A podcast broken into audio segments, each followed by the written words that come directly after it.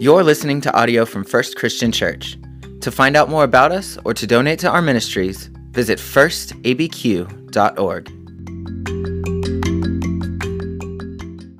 Well, welcome. I'm glad you're here, whether online or in person. I kind of feel like I'm in part of a bad magic trick. Jimmy's up here and he's singing beautifully, and then you close your eyes and you open your eyes and then it's me. So um, luckily I like to talk and I can't sing, so we'll go from there. But I am excited to be able to bring a message this morning. Uh, Brady has asked me twice before and I just wasn't in a place that I could. But this time it worked out, so I'm here, so I'm excited. And he said that I could either continue with the uh, trust is greater or equal to fear, or do whatever I wanted. Now, those who know me, they say I could do whatever I wanted. This is exciting. No, I'm going to do kind of a combination of the two. I'm going to take a break from the Exodus story, but I'm going to continue with trust being greater or equal to fear, because I want to talk about sin. Not all sin, just one sin, and maybe just the little fingernail of this sin, because I think this sin is greatly fueled by fear. And that's not to say later we can blame our sin on fear, but I want to see how it pushes us to not trust God. This is a sin that has changed the relationship between God and mankind since the beginning. And it is since it is creeped and even seeped and permeated into all of culture, all of society, to the point where in the U S we probably deal with this in one way or another almost on a daily basis. It has affected the words we use and the way we communicate, but dangerously enough, at the same time, in our times of confession and repentance, it sometimes comes across as benign and not troublesome at all. And so we miss it. So what sin is it? Hey, Jack, did, did you eat a cupcake? You didn't eat a cupcake? You sure you didn't eat a cupcake? No. Hmm. Last couple minutes? No. No cupcake for Jack? No. Oh, okay. Lying. I'm glad you, I told First Verse too, I said I'm glad you guys liked that, because the alternative was a clip from any major news channel. So we can still be friends. I'm still friends with them. We're good. But I gave lying a really big buildup, right? So does it really match up to that buildup? Let's just take a couple of bullet points through scripture just to look at first. You have the serpent telling Eve, surely you will not die. So you have the first lie basically digging the first grave. And then you have Cain killing his brother and God asking him, where's your brother? Well, I don't know. My, bro- my brother's keeper. And then you fast forward, you've got Abram twice calling his wife his sister. And there's more to that story, but God still has to come in and take care of things, even though technically she was his half-sister. And then you have, what, Jacob and his mother tag team lying to deceit to get Esau's blessing from Isaac. And then you have Jacob's own kids lying to Shechem and his dad and basically a whole city to get revenge for what happened to their sister. And then you fast forward to the temple courts and the money changers. And then you have the false witnesses and their perjury the night Jesus was arrested. And then we have Peter, right, and his denials, which really in turn were just three lies. But I think we know the extent to which lying has affected all of us. And you can kind of figure that out by asking yourself one question. How many things do I not trust?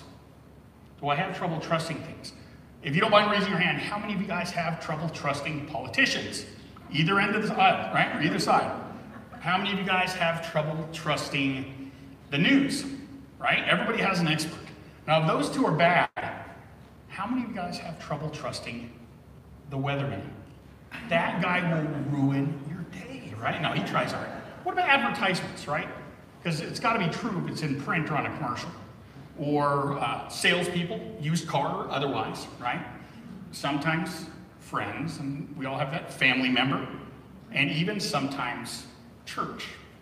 Just ask yourself, what do I have trouble trusting, to see how much it's really crept in?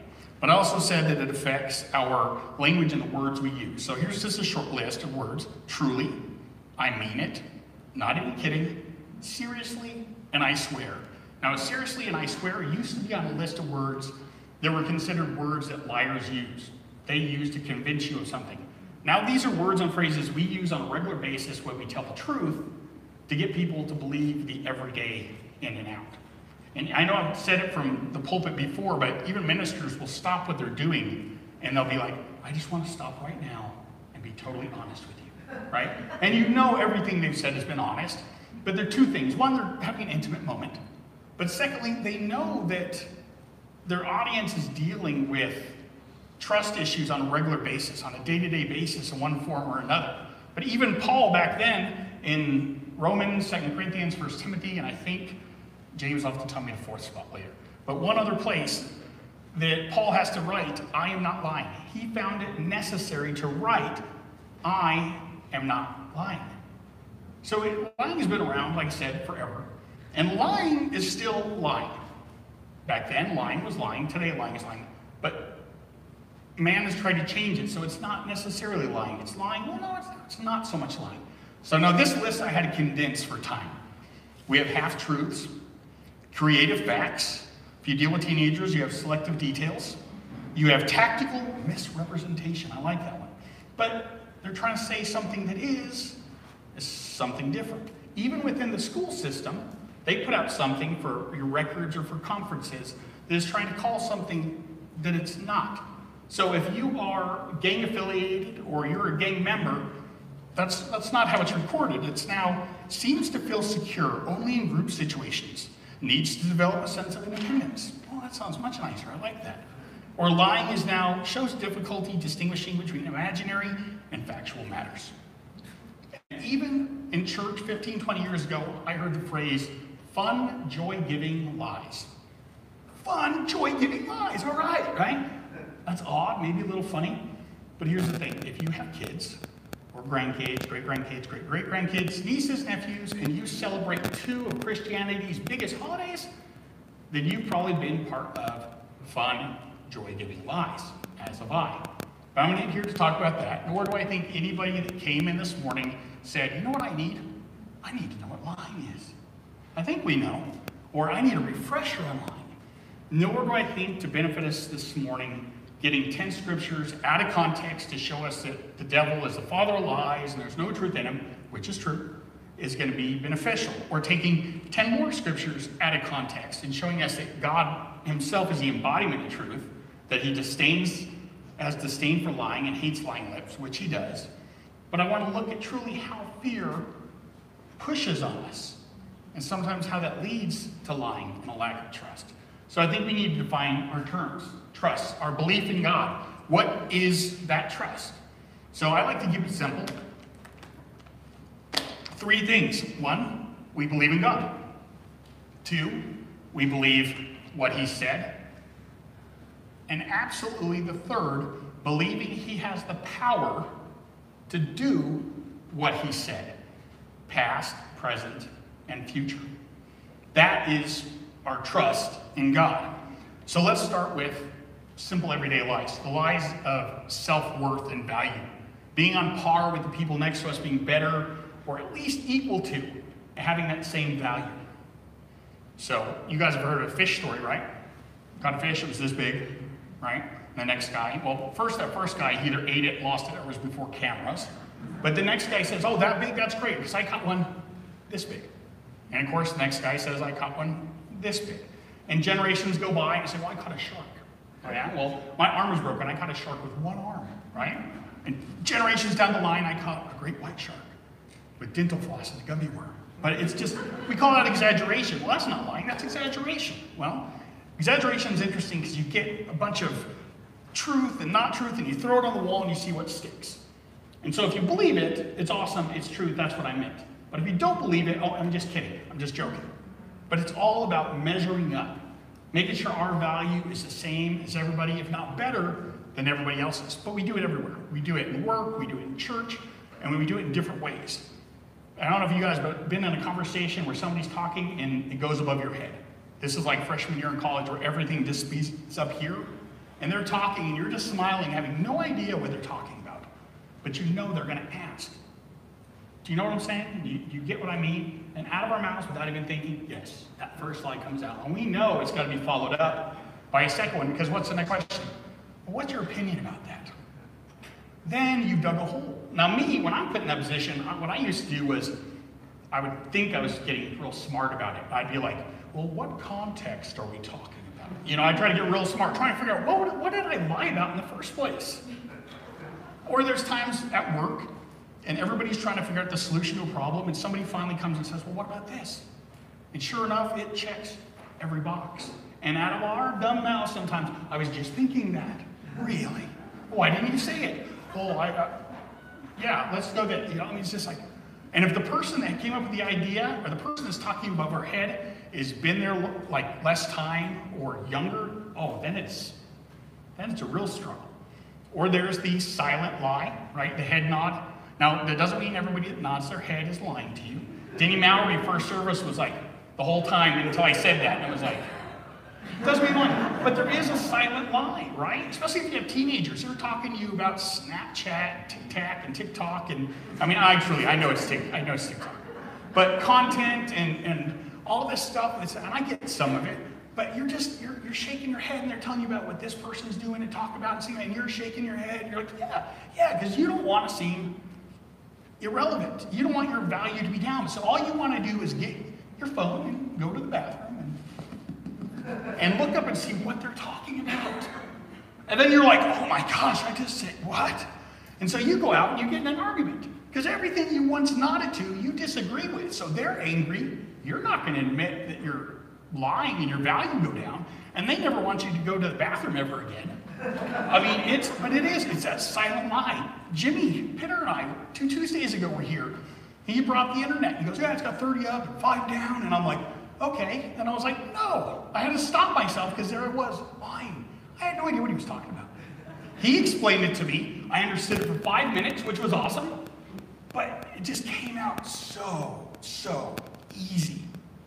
But then I think it gets deeper, you know, and I've already talked to somebody this morning about this, that we get together in church on Sundays, we walk in these halls, and we ask each other how we're doing.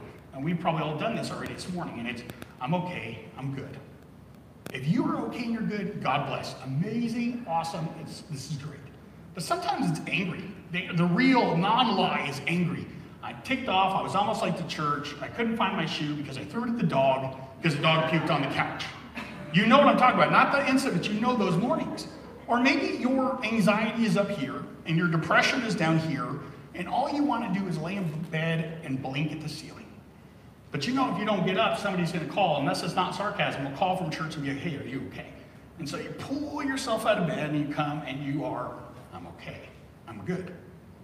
Or our bodies. Our bodies are meant to not last forever and break down. Some days we wake up with new pains every day, right? But we don't want to be a burden to each other. We don't want to be like, well, how are you doing? Oh, mm, arthritis in my tailbone is killing me, you know? So I'm okay, I'm good. Or even deeper so when somebody is suffering with sin, whether they're still suffering in it or they brought it to the Lord and they're trying to see what does my life look like outside of this sin, okay? I'm okay, I'm good, well, no. But the thing is, if we truly trust that there's God, we trust what he says, then we have certain responsibility. The person who is not okay and not good, do they trust that we are part of one body? And those who listen, let's take the sin thing for instance, um, do we trust what's in here? In Galatians six, starting in verse one, it says, brethren, if anyone is caught in any trespass, you who are spiritual, restore such a one in a spirit of gentleness, each one looking to yourself, so that you will not be tempted. Bear one another's burdens, and thereby fulfill the law of Christ. For if anyone thinks he is something when he is nothing, he deceives himself. And it goes on about examining oneself. Are we trusting what's said? Are we making sure we do our part? Because a sad truth is that society wants to make truth a liability. If you are in any kind of position of power, authority, or even if you're not, if somebody knows something about you that paints you in a negative light, that, that lowers your value, that, that is threatening to us. We don't want to put it out there. Then somebody might have, quote unquote, a weapon to be used against us at, at whatever time. So we have to ask ourselves, well, are we worried about that, or are we trusting what this says? But all those lies have to do with value. Now there are so many, so many scriptures to pull to say, okay, here's my value. This is how God sees us. But I've, you know, that's the nice thing with the Bible is you still find things that are new. So I found Titus chapter three. Now, I told First Service the truth is I need bigger print Bible. So I'm going to... I don't want to mess up the mic. It says, remind them to be subject to rulers and authorities, to be obedient, ready for every good deed, to malign no one, to be peaceable, gentle, showing every consideration for all men. I love this. For we were also once foolish ourselves, disobedient, deceived, enslaved to various lusts and pleasures, spending our life in malice and envy, hateful, hating one another. But when the kindness of God, our Savior, and his love for mankind appeared, he saved us, not on the basis of deeds which we have done of righteousness, but according to his mercy, by the washing of regeneration and renewing by the Holy Spirit, whom he poured out upon us richly, through Jesus Christ our Savior, so that being justified by his grace, we would be made heirs according to the hope of eternal life. One, there's certain places that we, none of us, measure up, right? But are we valued? Well, one, his kindness and love for mankind, Christ came and was sacrificed, and didn't end there. Then the pouring out of the Holy Spirit and being justified only because of him that we can be heirs to this eternal promise. So yes, we have value. We all have that value, and all we all have that option to be an heir. But the thing is, as an heir, we have to be believed. No okay or goods. We have to be believed. As a people of trust, we have to be a people of trust. But there's other lies, right? Lies that we know probably more about is that for gains, for, for money, for information, right? Everybody gets that phone call about renewing your warranty, right? About a car you may or may not have, about a warranty you may or may not have. People are after something. They're trying to gain something. Well, it's weird because in our everyday life, we do this. Now, it's not on this grandiose scale of lie, because we like to say one's bigger than the other, or even a grandiose gain. Minor things. Honey, does this dress make me look fat? No, it's my fat. No. Am I in the same shape I was when we met, right? Or if you want fear that pushes you and makes you want to lie, own a truck when you hear a friend is moving. Okay? Or even, hey, do you want to do something this weekend? Well, you know, I think something's going on. Uh, I'll talk to talk to my wife and I'll let you know if, if nothing's going on. Or, hey, you want to have lunch after church on Sunday? Oh, no, you know, it's been a long week. Maybe it has. Always give people a benefit. I just want to go home and I want to take a nap. Well, no, maybe you want to go home Sunday after church and watch Michigan lose. In peace, right? You, you, you want that, or I want a weekend with no interruptions, and that's okay. Or hey, maybe no, that, that dress isn't very flattering. Or you're definitely in a shape, right? But we laugh and we scoff at all these people we watch that are out there lying for votes and lying for money and lying for power. But yet, what are we lying for? We're lying for an uninterrupted Michigan loss. We're lying for, I mean, just these trivial little things, a little extra peace in our relationship. But yet we, we, we laugh at other people's, right? It's like, okay, how does, how does this measure out? So I think there are two huge issues on top of the fact that it's a lie, these kind of lies. Because when I tell somebody, you know what, I think I have something going on this weekend, which is a lie, but I'll let you know. I'm like, I just gained a free weekend. I I I, I, I won something. I, I I got a free weekend, and you take it as a win, and you put it in your pocket, and you go on your way. And then there's times when you're just bowing down to God, and you're like, hey, I've messed up. I, I fall short here, forgive me. How often when you're in that time of, of confession and repentance, do you pull a win out of your pocket? It's off your radar. I got a free weekend. That's the last you're going to think about it. But secondly, it shines a light on another issue of, of a lack of trust in the way that God wants and has set things in play for believers. Okay? It shines a light on the relationship. If you're having to lie for these little things, then it's your relationship that's lacking. Are we treating each other in love? Are we treating each other how we want it to be treated? Can we not tell the ones we love that you probably could do a couple of sit-ups? But where, where is that? Do we trust this?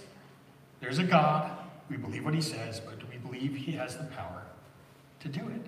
And I said before, I'll say it again. As a people of trust, we need to be a people of trust. So when does lying, lying start? With a cupcake?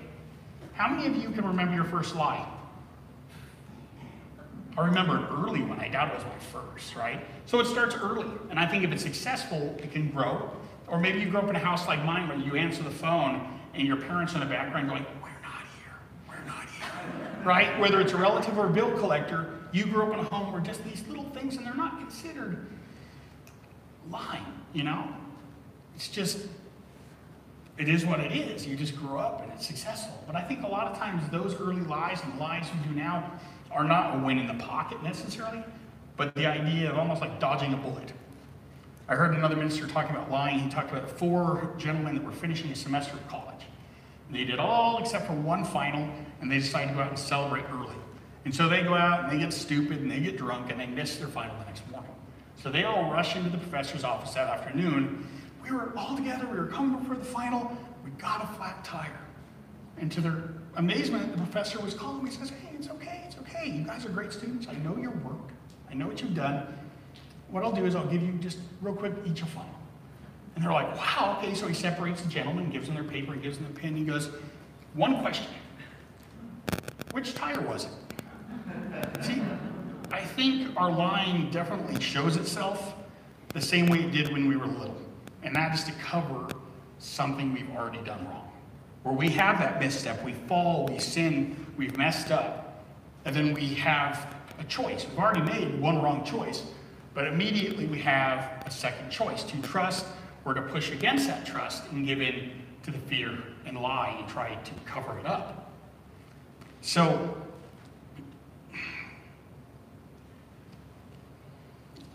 let me just go to First John before I continue.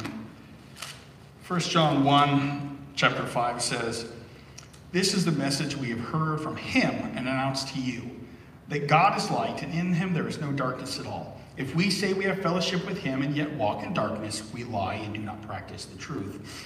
But if we walk in the light as he himself is in the light, we have fellowship with one another. And the blood of Jesus, his son, cleanses us from all sin. If we say that we have no sin, we are deceiving ourselves and the truth is not in us. If we confess our sin, he is faithful and righteous to forgive us our sins and to cleanse us from all unrighteousness. If we say we have not sinned, we make him a liar, and his word is not in us. Now, you can't make God a liar. What you can do is basically say there's no need for a sacrifice, and you're calling him a liar. But John in his epistles likes to draw a line in the sand, good, bad, light, dark. But we need to look at the light, because the, the falling short, the, the sinning is actually, we're still walking with God, and we do this. Because within that light is us being able to confess our sins and be forgiven. It's at the point that we don't trust that that sin can be forgiven, that we start thinking about going a direction other than the light. And like I said, you don't want to give up on the lie. You just keep digging the hole. What's the rule of, what's the rule for digging a hole? Stop digging. But these lies all have huge potential.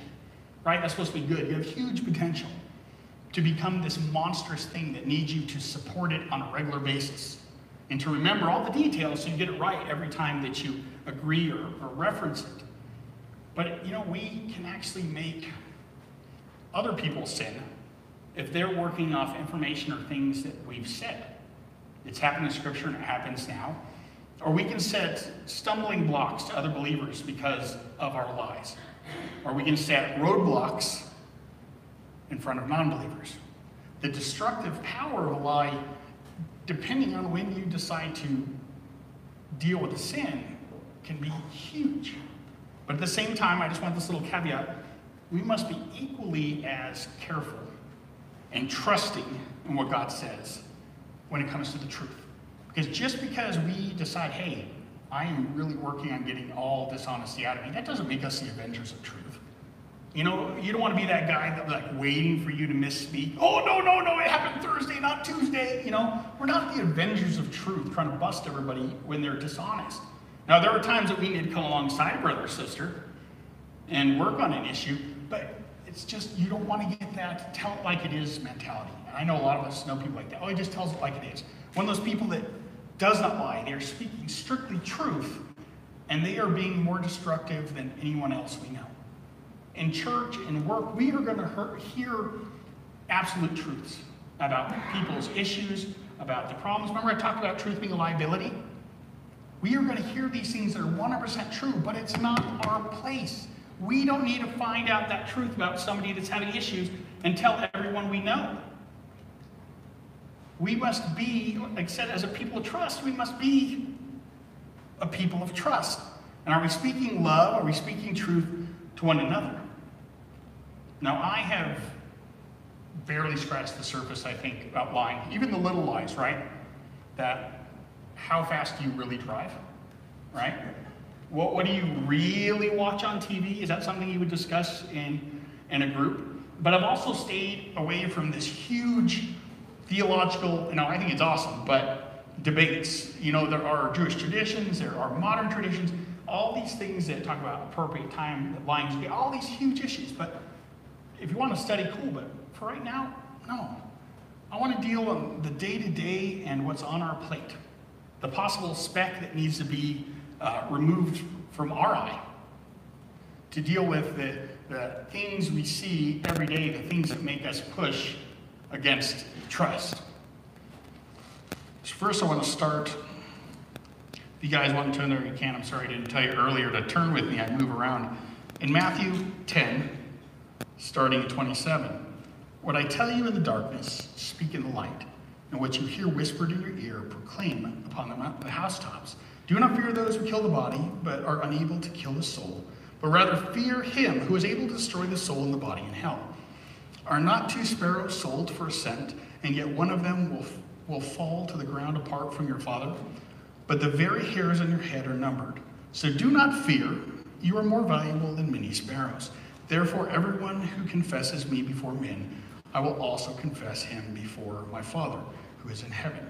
But whoever denies me before men, I will also deny him before my Father. Do not think that I came to bring peace on the earth. I did not come to bring peace, but a sword. For I came to set a man against his father, and a daughter against his mother, and a daughter-in-law against her mother-in-law.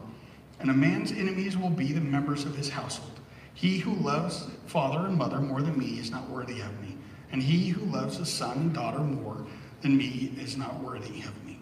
And he who does not take his cross and follow after me is not worthy of me. He who has found his life will lose it, and he who has lost his life for my sake will find it. And there are other scriptures that talk about the grief that will come from following Christ. Now, a long time ago, when my older adult kids were little, I worked with another sponsor, and they had teenage Christian teenage kids, and when one would go to a party, they would call them while they were there to give them like an escape clause. So if there was underage drinking or uh, drunkenness, they could be like, oh, hey, I gotta go. They called, I gotta go home, okay? Now, I used to think that was awesome. I used to think that's what I'm going to do with my kids. I'm going to save them that grief, that peer pressure, those issues. But as I've gotten older and I trust more in Scripture and I see what's being said and I believe what's being said, I view it differently. I don't necessarily agree. And I'm not talking about the times that we kind of duck and dodge and sidestep having conversations about God in certain settings where we don't want to make things uncomfortable. I'm not even talking about saying you're a Christian or you're not. Now, sometimes you'll get grief if you say you're a Christian, but a lot of times it's like a demographic, like, oh, I'm white, and I'm Native American, and I'm male, and I am Christian. But it's when that, that idea, the rubber meets the road, does this grief, I think, start. And unfortunately, sometimes that's when the lies start. Lying when you're doing what's right. It sounds strange, but if you're in a crowd of people and you're talking and all of a sudden it turns to gossip, or all of a sudden it turns to something just really off, and you step away, you're doing what's right. You are removing yourself from something that is not right according to the one that we call Christ and Lord. But when they ask us, well, hey, where are you going? Oh, I have stuff to do. Uh, I need to, to be here. All of a sudden, you're lying for what's right. And I think it's because the grief will come when you say, I'm doing it because I follow Christ and I don't need to be part of this. Then you're kind of drawing a line in the sand, and I think a lot of this grief will come. Or when you're at that party and you're going to leave, and they ask why you're leaving. Do you have truth and say, I want, they want me to come home? Or do you say, hey, my family and I follow Christ. We don't agree with breaking the law. We don't agree with drunkenness. I'm removing myself from the situation. That's when, I'll tell you right now, we can trust that grief is going to come. But the thing is, people that agree with our faith, people that are different faith, and even people who think our faith, our trust is foolishness, are still watching us. They're watching to see our words match up with our deeds, match up with our words, match up, you know, to see if it matches up. Because I know this is where I fall short. I, I like a good stupid joke, you know, that doesn't match up. I do. And I have to be careful because I know the people around me that I've said, I'm a Christian. Well, that's one thing. But then when you start doing what you should, then you change your mind or lie, people are watching. And the thing is, fear is always going to be there. And it's always going to want to push you away from trust. But the thing is, just remind yourself, ask yourself, do, where's my trust? Do I, do I truly, truly trust this enough that it will overcome that fear so that I don't step into sin? Do I believe in God? Do I believe what he said? And most importantly, do I think, no, do I think, do I believe, do I trust that he has the power to do what he said? And I'll say it one last time. As a people of trust, we have to be a people of trust. Would you guys pray with me, please? Lord God, I thank you so much for, uh, well, one, for being you, and for your word, and for the power, the living power that is in your word. Lord, strengthen us through your spirit. Um, give us that just extra second of thought sometimes, Lord, so that we don't fall into, into having to lie, to, to feel valuable, to remember and to trust in your word where our value is. And remind us also to trust that if we, if we sin, then you are there. You are there to pick us up, and we have you, and we want to walk in the light with you. Lord, I just thank you for this, this opportunity to come together and to just take a peek at how the world is just affecting us with, with distrust and lies, and help us to just not be part of that, but to trust you and to help others and to show them that we can be trusted. Lord, it's all about you, and I just I thank you for that daily reminder, and I thank you for all of us here. It's in your son's name I pray. Amen.